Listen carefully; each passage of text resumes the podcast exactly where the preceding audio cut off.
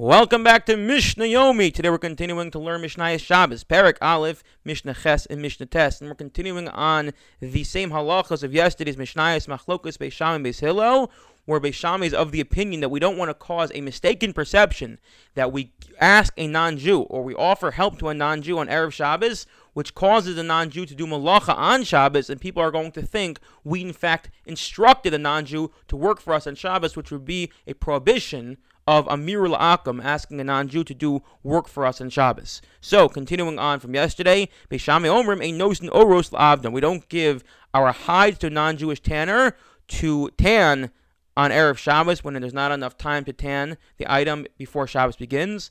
V'lo kalim lakovis ovid nor are clothes to the launderer again, the non-Jewish launderer to, to launder before Shabbos, unless he's able to do them before Shabbos begins.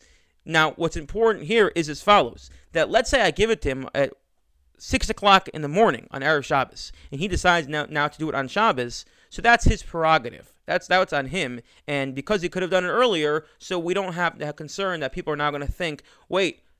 Uh, Yossi Katz asked him to do it for us on Shabbos. In fact, we actually pass in this way. Although this is Beis Shammai Shita, Beis Hillel is going to disagree. But in general, Beis Hillel is only going to disagree and says on an Erev Shabbos, as we're going to see, Kulam Beis Hillel Matir and Emeshemish, Beis Hillel says you, you're allowed to ask, so long as the sun's up, you can ask non-Jew to do all these things. We Paskin, even on Shabbos itself, I can say to, let's say, our custodian in Shul, can you please clean the kitchen? Now, if he wants to go ahead and use the broom, which is what I want him to do, he can use the broom. Because hey, it's a perfectly legitimate and halachically legitimate way to clean the kitchen. But if he wants to now go and take the vacuum and start vacuuming the kitchen, which may be easier for him, although I'm not allowed to vacuum the kitchen because he has an option of using a broom so that's what I gave him. He wants to do something that's easier for him. He's allowed to do so. So that again, it's a similar a similar principle to here with Beishamai that so long as he has the ability to do it in a way which is permitted, as in he has the time on erev Shabbos, so that if he decides to do it on Shabbos, if the non-Jew decides to clean on Shabbos, that's his prerogative. So too, if our custodian decides to clean the kitchen by using a vacuum, that's his prerogative, so long as I gave him the option of doing it in a permit, permissive way. Now, don't pass in this way. Don't follow this halacha lemaisa. The laws of Amir La'akam, asking a non-Jew to do work for us in Shabbos, are complex and far beyond what we can cover in these few minutes. Mishnah Tes.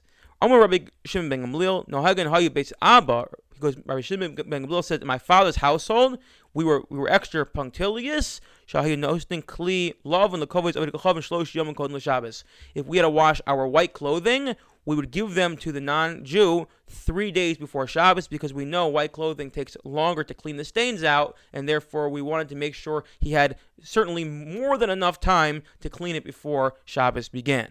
Now, there's one case that we're going to mention here where both Beisham and Beis agree, or in this case, Beisham is going to agree with Beis We're allowed to even begin it right before Shabbos commences. Vishavin Elo Ve'elo, Tonin Koros Beis Abad, Hagat, uh, Hagat. That one is allowed, one is permitted to put the beams of the wine press and the discs of the of the olive press and the discs of the wine press on the grapes and olives before Shabbos. What does this mean? So the way in which you make olive oil, let's in, in ancient times, where you were to you were to squeeze the the olives, which would extract a lot of the juice, but you would still have olives that had juice that were inside them. So you then lay the olives down, you oftentimes in some sort of bag. You lay them in some, lay them down, and you take a very heavy beam and you place this very heavy beam on top of this bag of olives that were already crushed, and then the weight of the beam would weigh down on the olives, and slowly it would extract the remaining juices from the olives. Now, for those here who have learned Taharos, you would recognize this beam plays a very essential role in the world of Taharos. That's just a side note.